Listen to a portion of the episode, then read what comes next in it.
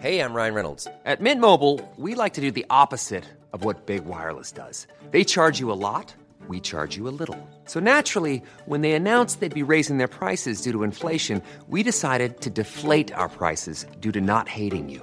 That's right. We're cutting the price of Mint Unlimited from $30 a month to just $15 a month. Give it a try at mintmobile.com slash switch. $45 upfront for three months plus taxes and fees. Promo rate for new customers for limited time. Unlimited more than 40 gigabytes per month. Slows. Full terms at mintmobile.com.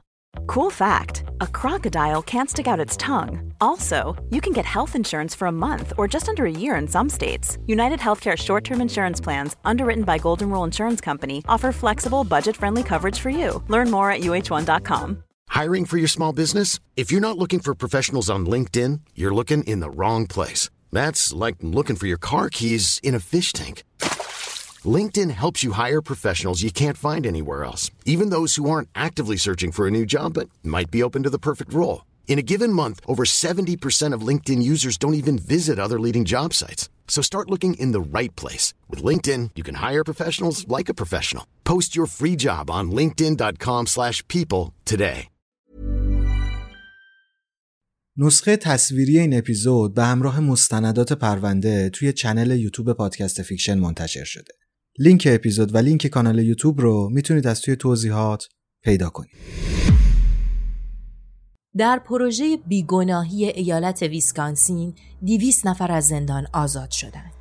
اما از این دویست نفر استیون تنها کسی بود که دوباره کارش به پلیس و دادگاه و زندان کشید.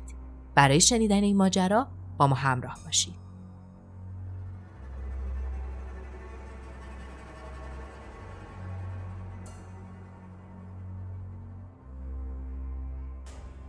سلام. شما شنونده یک اپیزود دیگه از فیکشن هست این بار می‌خوایم بریم سراغ سیستم جنایی. آدمها انتظار دارن که وقتی دادگاهی وجود داره همیشه عدالت درش اجرا بشه.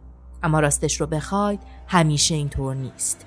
بعضی آدمها درگیر اشتباهات بزرگ میشن. آدمهای بیگناهی که بدون اینکه بخوان مجازات میشن. اما می‌دونید اشکال کار کجاست؟ اینکه فکر کنید اگه بیگناه باشید جایی واسه نگرانی نیست. اصلا لازم نیست یک وکیل خوب بگیرید. وکیل مدافع واسه مجرماست شما که مجرم نیستید. هستید اما این اشتباهه. خیلی ها میگن هیچ جرمی بدتر از بیعدالتی نیست. اما از طرف دیگه خیلی ها اعتقاد دارن که وقتی آدم ها در جایگاه متهم قرار می‌گیرن پس حتما گناهکارن. مگر اینکه خلافش ثابت بشه. اما آیا باید تمام متهم ها رو به صورت پیشفرض گناهکار بدونی؟ وقتی مدرکی برای تبرئه کردن متهم وجود نداشته باشه آدم بیگناه چطور باید خودش رو ثابت بکنه؟ امروز می‌خوایم بریم سراغ استیون ایوری مردی که قربانی دستگاه قضاوت بود البته تا پایان ویدیو من فامیلیش رو اوری تلفظ می‌کنم چون یک مقداری برام راحت تره استیون اوری در سال 1962 توی یک شهرستان کوچیک توی ایالت ویسکانسین آمریکا به دنیا آمد. یه خونواده شیش نفره بودن و همه با هم توی خونه روستایی خارج از شهر زندگی می‌کردن. استیون وقتی کوچیک بود به یک مدرسه ابتدایی مخصوص بچه های نچندان باهوش رفته. این مدرسه به صورت رسمی مخصوص کودکان استثنایی نبود ولی به طور کلی افرادی اونجا درس میخوندن که بهره هوشی پایینی داشتن. سوابق تحصیلی استیون نشون میده که این بچه زمانی که 13 سالش بود بهره هوشی برابر 70 داشت و همچنین به سختی از پس خوندن و پاس کردن درسهاش برمی اومد. استیون وقتی 18 ساله شد به دلیل دزدی از یک بار به همراه دوستاش دستگیر شد و دو ماهی رفت زندان. یک سال بعد یعنی اواخر سال 1982 دو مرد اعتراف کردند که استیون روی گربه خونگیش نفت ریخته و حیوان بیچاره رو روی گاز گذاشته. بعد به این دو نفر گفته که گربه رو روشن کنن. و خب استیون هم به سوختن حیوان بیچاره نگاه کرده. اوری به آزار حیوانات متهم شد و تا آگوست سال 1983 توی زندان بود. بعد از آزادی گفت که من جوون و احمق بودم و با افراد اشتباهی رفت آمد می‌کردم. برای همین می‌خوام زندگیم رو تغییر بدم. استیون وقتی که 20 ساله شد با یک زن به اسم لوری ازدواج کرد. لوری از ازدواج قبلیش یک بچه داشت و بعد هم با استیون چهار تا بچه دیگه به دنیا آوردن. اسم بچه ها راشل، جنی، استیون جونیور و ویل خلاصه که حالا استیون ازدواج کرده بود صاحب خونواده بود اما خب با این حال هم هر از چنگاه یک دسته گلی به آب می‌داد توی ژانویه سال 1985 دخترموی استیون یه سری شایعه درباره استیون پخش کرد. اینکه استیون توی حیات خونش خود ارزایی می‌کنه. استیون خیلی عصبانی شد و به دخترموش گفت که این شایعه ها رو تموم کنه اما خب طرف بیخیال نمی‌شد. بالاخره یه روز استیون دخترموش رو سوار ماشین کرد و باهاش رفت توی خیابون. یک اسلحه به طرفش گرفت و اون رو تهدید کرد. با این ماجرا اوری دوباره دستگیر شد و کارش به دادگاه کشید. هر چقدر که توی دادگاه می‌گفت اصلا اون اسلحه پر نبوده. من فقط می‌خواستم که این شایعه ها رو تموم کنم اما خب فایده نداشت. استیون رو به خاطر به خطر انداختن امنیت محکوم کردن و خب همین موضوع هم براش دردسر شد. استیون خیلی شهروند نمونه ای نبود. یعنی پاک و سفید و بدون اشتباه نبود.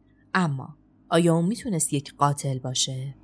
در جولای 1985 یک زن به اسم پنی در حالی که برای دویدن و ورزش کردن رفته بود به ساحل دریاچه میشیگان مورد حمله وحشیانه یک نفر قرار گرفت و اون آدم بهش تعرض کرد. قربانی از این حمله جون سالم به در برد. و خب یه سری توضیحات کلی درباره ظاهر کسی که بهش حمله کرده بود در اختیار پلیس گذاشت. پلیس هم با این ویژگی های ظاهری یک لیست از مزنونین احتمالی درست کرد که از قضا اسم استیون هم توی این لیست بود. تمام این مزنونین رو به اداره پلیس احضار کردند و قرار شد که پنی با دیدن چهره این آدم ها بگه که فردی که بهش حمله کرده کی بوده.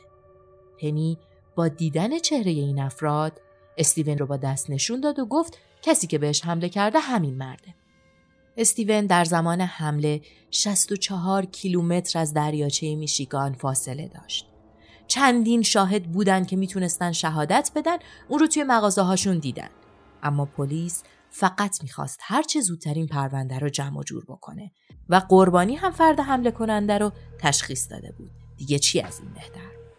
استیون می‌دونست بیگناهه و فکر می‌کرد دادگاه هم قرار متوجه موضوع بشه اما خب کاملا اشتباه می‌کرد.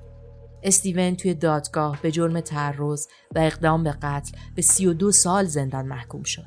یک آدم بیگناه قرار بود 32 سال بره زندان. استیون رو فرستادن زندان و اون تمام مدت سعی می‌کرد که پروندهش دوباره توی دادگاه بررسی بشه اما خب هیچ وقت درخواستش قبول نمیشه. حدودا سال 1995 یعنی ده سال بعد از زندانی شدن استیون یک کاراگاه پلیس از شهرستان براون با شهری که استیون توش دستگیر شده بود تماس گرفت و گفت که یکی از زندانی هاشون اعتراف کرده که سالها پیش کنار دریاچه میشیگان به یک زن حمله کرده و خب پلیس هم یک نفر دیگر رو اشتباهی دستگیر کرده و اون آدمی که توی زندان بیگناهه. افسر زندان این اطلاعات رو به کلانتری فرستاد و احتمال اینکه استیون اوری بیگناه باشه رو مطرح کرد. اما پلیسی که سرپرست تحقیقات این پرونده بود جواب داد ما آدم درستی رو دستگیر کردیم. لازم نیست خودتون رو نگران کنید اونها براشون مهم نبود که استیون ممکنه بیگناه باشه و تک تک سالهای زندگیش داره از دست میره و دیگه نمی‌تونه زندگی قبلیش رو داشته باشه. خلاصه که همینطوری سالها گذشت و 18 سال از زندانی شدن استیون رد شد. تا اینکه سال 2002 پلیس دیگه رسیده بود به جایی که از دی ای برای حل پرونده ها استفاده می‌کرد. و خب همه چیز خیلی راحت تر شده بود. به خاطر همین تصمیم گرفتن یک پروژه‌ای به اسم پروژه بیگناهی ایالت ویسکانسین رو شروع کنند تو این پروژه پرونده هایی که مدارک کمی برای محکوم کردن متهماشون بود رو دوباره بررسی کردن و اومدن دی ای محکوم رو با صحنه جرم تطبیق دادن تا ببینن که چند تا آدم بیگناه توی زندانن. تو این پروژه مشخص شد که دی ای استیون اصلا با مدارک جمع شده از صحنه جرم مطابقت نداره و مجرم اصلی پرونده پنی مردی به اسم الن گرگوری. الن شباهت فیزیکی خیلی زیادی با استیون داشت و غیر از حمله به پنی توی سال 1983 دقیقا تو همون ساحل به یک زن دیگه هم حمله کرده بود. اما می‌دونید اوج ماجرا کجاست؟ اینکه الن به خاطر حمله به اون زن توی سال 1983 محکوم شده بود و 1985 در حالی آزاد بود که مثلا قرار بود پلیس 24 ساعته اونو تحت نظر داشته باشه یعنی با اینکه الگوی رفتار فرد حمله کننده بین سالهای 1983 و 85 کاملا یکی بوده اونا نیومده بودن سراغ الن به خاطر اینکه از نظرشون اون تحت نظارت پلیس بوده. خلاصه که استیون اوری بیچاره سال 2003 بعد از 18 سال حبس از زندان آزاد شد. این مرد کل عمرش رو به اشتباه توی زندان گذرونده بود. استیون از زندان آزاد شد و مجبور بود یک زندگی جدید شروع بکنه به خاطر اینکه زنش سالها پیش ازش جدا شده بود و هیچ ارتباطی هم با خانوادهش نداشت. محکومیت اشتباه اوری توجه رسانه ها و مردم رو به خودش جلب کرد. استیون رسما تبدیل به یک سلبریتی شده بود و همه جا حرفش بود. حتی سیاست مدارا هم ازش حرف می زدن. نماینده های مجلس هم عمر از دست رفته استیون رو برای فساد سیستم عدالت کیفری مثال می زدن. حتی توی سال 2005 یک لایحه به نام لایحه اوری ثبت شد. این لایحه به دستورالعملهای جدیدی می پرداخت که در مورد بازجویی از مزنونان، شاهدان و جمعآوری و ذخیره مدارک بود. یعنی به نوعی می‌خواستن روند تحقیقات رو تغییر بدن. اما این حمایت رسانه ها و معروف شدن و تصویب لایحه به اسم استیون می‌تونست عمر از دست رفتش رو برگردونه همین زمان ها استیون تصمیم گرفت یک شکایت مدنی علیه شهر خودش تنظیم کنه تا بتونه حق پایمال شدهش رو از مقامات فاسد بگیره. استیون توی دادگاه درخواست 36 میلیون دلار قرامت برای 18 سال عمر از دست رفتش کرد. خب همه چیز می‌تونست خوب تموم بشه. 36 میلیون دلار می‌تونست زندگی اونو زیرو رو کنه. اما توی 31 اکتبر 2005 یک عکاس جوون به اسم ترزا هالباخ ناپدید شد. بعد از ناپدید شدن این زن حتی قبل از اینکه جسدش پیدا بشه تمام مجریهای قانونی انگشت اتهامشون رو به سمت استیون گرفتن. باید بدونید داستان 18 سال محکومیت اشتباه استیون باعث شده بود دردسرهای خیلی زیادی برای پلیس و دادگاه پیش بیاد. به نوعی اونها حسابی بیآبرو شده بودن. مجریهای قانونی شهری که استیون توش زندگی می‌کردن بدنام بودن و هیچ کس ازشون طرفداری نمی‌کرد. همین قضایا باعث شد که اونها از استیون متنفر باشن. تازه استیون 36 میلیون دلار هم قرامت می‌خواست و این نفرت رو شدیدتر. حالا که ترزا هالباخ ناپدید شده بود، همون سیاستمدارهایی که از استیون تعریف و تمجید می‌کردن بهش پشت کردند و اون رو به آدم رو با این متهم کردند. رسانه ها هم که فقط دنبال یک داستان تازه میگشتن. برای اونها مهم نبود این آدم گناهکار یا بیگناه. پس تیتر زدن مرد بیگناهی که 18 سال به اشتباه زندانی شده بود حالا مرتکب یک جنایت فجیع شده. این ماجرا خیلی شدید بود. اونقدر که بلافاصله اسم استیون رو از وبسایت پروژه بیگناهی ایالت ویسکانسین حذف کردند و حالا اون مجبور بود دوباره در دادگاه که به طور پیشورز اون رو گناهکار می‌دونست بیست و از خودش دفاع کنه. از همون اول پرونده اوری رو در نقش مزنون اصلی قرار دادن. چون یکی از آخرین افرادی بود که با ترزا قرار ملاقات داشت. استیون اجازه داد پلیس ها حتی Millions of people have lost weight with personalized plans from Noom, like Evan, who can't stand salads and still lost 50 pounds. Salads, generally, for most people, are the easy button, right? For me, that wasn't an option. I never really was a salad guy. That's just not who I am. But Noom worked for me. Get your personalized plan today at Noom.com. Real Noom user compensated to provide their story. In four weeks, the typical Noom user can expect to lose one to two pounds per week. Individual results may vary. This is Paige, the co-host of Giggly Squad, and I want to tell you about a company that I've been loving, Olive and June. Olive and June gives you everything that you need for a salon quality manicure in one box. And if you break it down, it really comes out to $2 a manicure, which is absolutely insane. It's also so easy to get salon worthy nails at home with Olive and June. The difference between how your nails used to look when you did them yourself and now with the Manny system is a complete game changer. The best thing about Olive and June too is it's a quick dry. Dries in about one minute, lasts for five days, and full coverage in up to one to two coats. Visit oliveandjune.com slash perfectmanny20 for 20% off your first system. That's oliveandjune.com slash perfectmanny20 for 20% off your first system. تا بدون حکم تفتیش از دادگاه چهار یا پنج بار تمام خونه و دارایی‌هاشو بگردن. اما پلیس هیچ مدرکی در رابطه با ترزا توی خونه اون پیدا نکرد. مسئله که این وسط خیلی قابل توجهه اینه که پلیس حتی به خودش زحمت نداد بره سراغ اطرافیان ترزا و از اونا بازجویی بکنه. اونها یک جوری همه ی تمرکزشون رو روی استیون گذاشته بودن که حتی از فامیلای دور اون هم بازجویی کردن. ولی سراغ هم اتاقی و دوست پسر سابق ترزا نرفتن. هم اتاقیش تا سه روز بعد از گم شدن ترزا گم شدنش رو به کسی گزارش نداده بود. دوست پسر سابقش هم خیلی عجیب و غریب و زیادی توی تحقیقات دخالت می‌کرد. اینطوری که دوست پسر سابق طرف هر روز می‌رفت اداره پلیس می‌پرسید که چیز تازه‌ای پیدا نکردید. مدرک تازه‌ای وجود نداره. اما خب پلیس حتی به خودش زحمت نداد از این دو نفر بازجویی بکنه.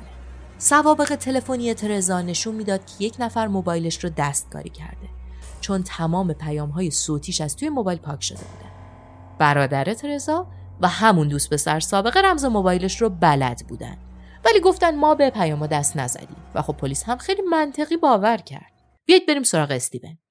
استیون تو روز گم شدن ترزا به دوستاش گفته بود که قراره با یک عکاسی به اسم ترزا هالباخ ملاقات داشته باشه تا ترزا از یکی از ماشین های مربوط به شغل استیون عکاسی کنه. سوالی که پیش میاد اینه که اگر استیون قصد داشت بلایی سر ترزا بیاره چرا به همه اطرافیانش گفته بود که قراره کیو ببینه؟ از طرف دیگه پلیس هرچی گشته بود چیزی توی خونه اون پیدا نکرده بود و خب اون کاملا با پلیس همراهی می‌کرد و بهشون اجازه می‌داد هر جا رو می‌خوان حتی بدون حکم بگردن. بعد اینم بدونید که به خاطر مشکلات قبلی اوری با اداره پلیس شهرش قرار بود تمام تحقیقات توسط پلیسای شهر همسایه انجام بشه. چون استیون از پلیس و مقامات شهر شکایت کرده بود نیروهای پلیس اجازه نداشتن وارد خونه اون ملک اون بشن. اون موقع رسانه ها اعلام کردند که تمام جستجوهای ملک اوری توسط پلیس های شهر دیگه بوده. اما بعدا گندش در اومد که پلیس های خود اون شهر اومده بودن توی خونش رو گشته بودن. اون هم با اینکه حکم ممنوعیت داشتن. پلیس بعد از یک عالم جستجو بقایای سوخته ی هالباخ رو توی گودالی در نزدیکی خونه استیون پیدا کرد. از طرف دیگه دادستان مدعی بود که با توجه به شواهدی که از بدن ترزا در دسته اون روی تخت اتاق خواب استیون بوده اونجا بسته شده بوده اونجا بهش حمله کرده بودن و مورد تعرض قرار گرفته. حالا اینها رو با چه مدرکی می‌گفت اصلا معلوم نیست. به خاطر اینکه با توجه به توصیفات دادستان توی دادگاه این نوع آزار و اذیت باید تمام اتاق خواب استیون رو غرق در خون می‌کرده. و خب تمام دیوار و وسایل و کف زمین هم پر از خون می‌شده و قرمز بوده. و حتی اگر یک آدم خیلی باهوش با بهترین مواد شوینده هم اونجا رو کامل میشسته باز هم چیزی باقی میمونده. اما خب حتی یک نقطه هم توی اتاق استیون مدرک وجود نداشته. یکی دیگه از بخشای شگفتانگیز تحقیقات پلیس اینه که بعد از روزها جستجو دقت کنید روزها جستجو دست کلید ترزا توی اتاق استیون پیدا شد. فکر کنید به مدت یک هفته حداقل دوازده ساعت توی روز داشتن اتاق رو میگشتن اما چند روز بعد یه دسته کلید پیدا کردن. خب ما هم میپذیریم که اصلا کسی اون دسته کلید رو تو اون اتاق نذاشته و استیون گناهکار بود و این از چشم پلیسا در رفته. اما عجیب چیه؟ عجیب اینه که قرار شد از دسته کلید تست دی ای بگیرن. و خب دی ای استیون روی دسته کلید بود. اما عجیب کجاست؟ عجیب اینه که هیچ دی ان ای دیگه ای روی دست کلید نبود. یعنی خود مقتول بیچاره دست کلیدش رو کاملا ضد عفونی کرده بعد با دستکش تمیز اونو گذاشته تو جیبش تا تو خونه قاتل از دستش بیفته. این عجیب نیست. هیچ ردی از خود مقتول روی دست کلید وجود نداشت و این نشون می‌داد که قطعا یک نفر دست کلید رو دستکاری کرده. استیون اوری یه زمین اوراق ماشین داشت. شغلش این بود که ماشین های خراب و قدیمی رو میاره اوراقشون می‌کنه. در ادامه تحقیقات پلیس ماشین سالم ترزا توی زمین اون پیدا شد. سوالی که دوباره پیش میاد اینه که کدوم آدم احمقی چنین مدرک جرمی رو ول می‌کنه؟ اونم وقتی که می‌تونه خیلی راحت با تجهیزاتی که داره هیچی از ماشین باقی نذاره. حتی همون روزی که استیون با ترزا قرار داشته داشته با دستگاهش کار می‌کرده فقط کافی بوده که ماشینش رو خورد بکنه. اما خب همچین مدرک جرم بزرگی رو از بین نبرده بوده. بعد از پیدا شدن ماشین ترزا چند قطره خون توی ماشین پیدا شد. با انجام آزمایش دی ای خب می‌تونید حدس بزنید دیگه. مشخص شد که خون متعلق به استیونه. برخی از این قطرات به صورت رندوم و تصادفی توی ماشین جاهای مختلف ریخته شده بودن و اصلا مقابل همدیگه قرار داشتن. یعنی کجا یک آدم می‌تونه خونریزی کنه که تو هم این ور خونت بریزه هم دقیقا روبروی همون. به نوع این لکه ها اصلا شبیه دنباله خون نبودن. انگار که توی ماشین فقط ریخته شده بودن. خب شاید بگید که خب دیگه بس خون پیدا شده و پس قطعا استیون گناهکاره. اما مسئله اینه که با توجه به گذشته استیون پلیس در بخش مدارک یک شیشه کوچیک از خون این مرد رو بایگانی کرده بوده. رفتن اون شیشه رو بررسی کردن و دیدن بله در مهرموم شده شیشه باز شده و جای فرو رفتگی یک سوزن روی در شیشه وجود داره. احتمالا می‌تونید حدس بزنید که در اداره پلیس چه کسانی دسترسی به مدارک دارن. دادستان پرونده سر این قضیه خون خیلی عصبانی شد. گفت خونی که پلیس گرفته حاوی یک ماده شیمیاییه که به اختصار بهش EDTA میگن. این یه نوع اسیده که نقش نگهدارنده رو داره. اون رو توی خون میریزن تا مدت زمان بیشتری خون بمونه و دچار انعقاد نشه. برای مدارک استفاده میشه. گفتن چیکار کنیم؟ بیاین آزمایش کنیم ببینیم که حاوی EDTA هست یا نه. جواب منفی بود. اما مسئله اینه که این آزمایش کلا ردش منفیه یعنی هیچ وقت مشخص نمیشه واقعا توی خون وجود داشته یا نه یعنی عملا فقط به دروغ یک آزمایش رو مطرح کرده بودن تا این موضوع رو از سر خودشون باز بکنن. و خب اینجا کاملا معلومه که دارن پاپوش میدوزن.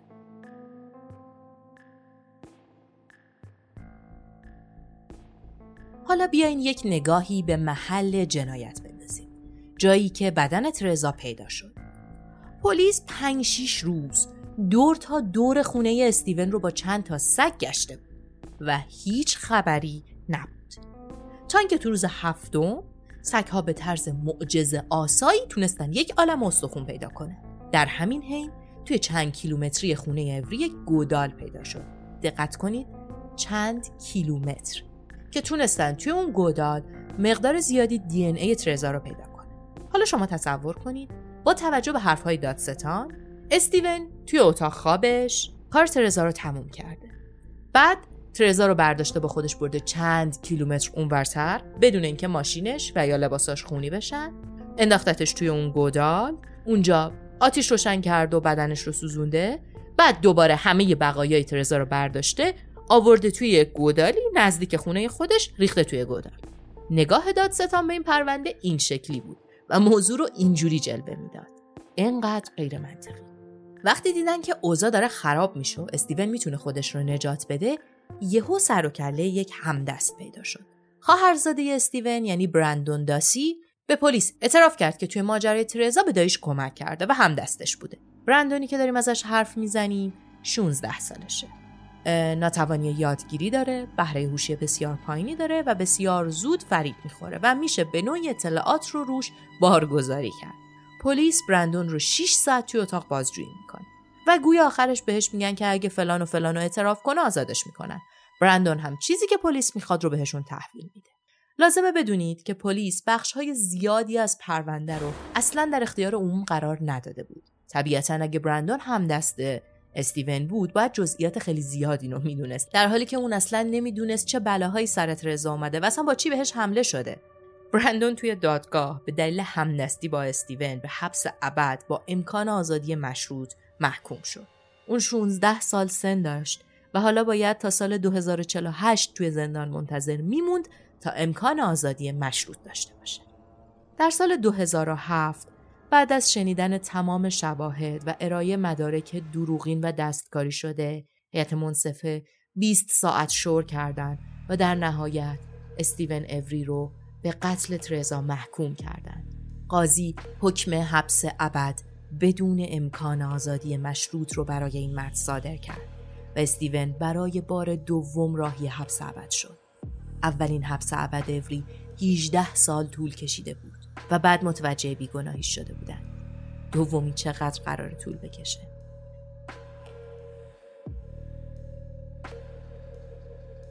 در ژانویه سال 2010 استیون برای محاکمه مجدد درخواست دادم و رد شد. آگوست 2011 دوباره درخواست دادم و باز هم رد شد. دادگاه عالی ویسکانسین در دسامبر 2011 اعلام کرد که حتی از رسیدگی به این پرونده هم خودداری خواهد کرد و استیون دیگه حق درخواست برای محاکمه مجدد و داشتن وکیل تسخیری رو نداره یعنی حتی از داشتن وکیل تسخیری هم منش کردن استیون اوری تا ده سال به فراموشی سپرده شده بود. تا اینکه تو سال 2016 نتفلیکس یک مستند دو فصلی 20 قسمتی از داستان زندگی استیون اوری ساخت. اگه وقت کردید می‌تونید ببینیدش. جالبه.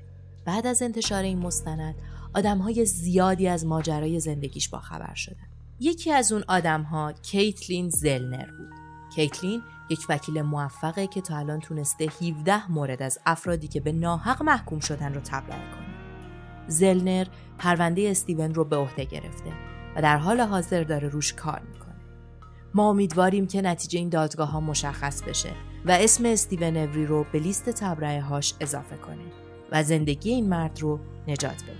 هرچند واقعا نمی‌دونیم حقیقت ماجرا چی بوده. آیا اون واقعا به کسی آسیب رسونده یا فقط جوری وانمود کردن که اون این کارها رو کرده ممنون که با ما همراه بودید اگر به این دست از پرونده ها علاقه دارید ما رو دنبال کنید. ما رو لایک کنید نظراتتون رو برامون کامنت بذارید و ما رو به دوستانتون معرفی کنید.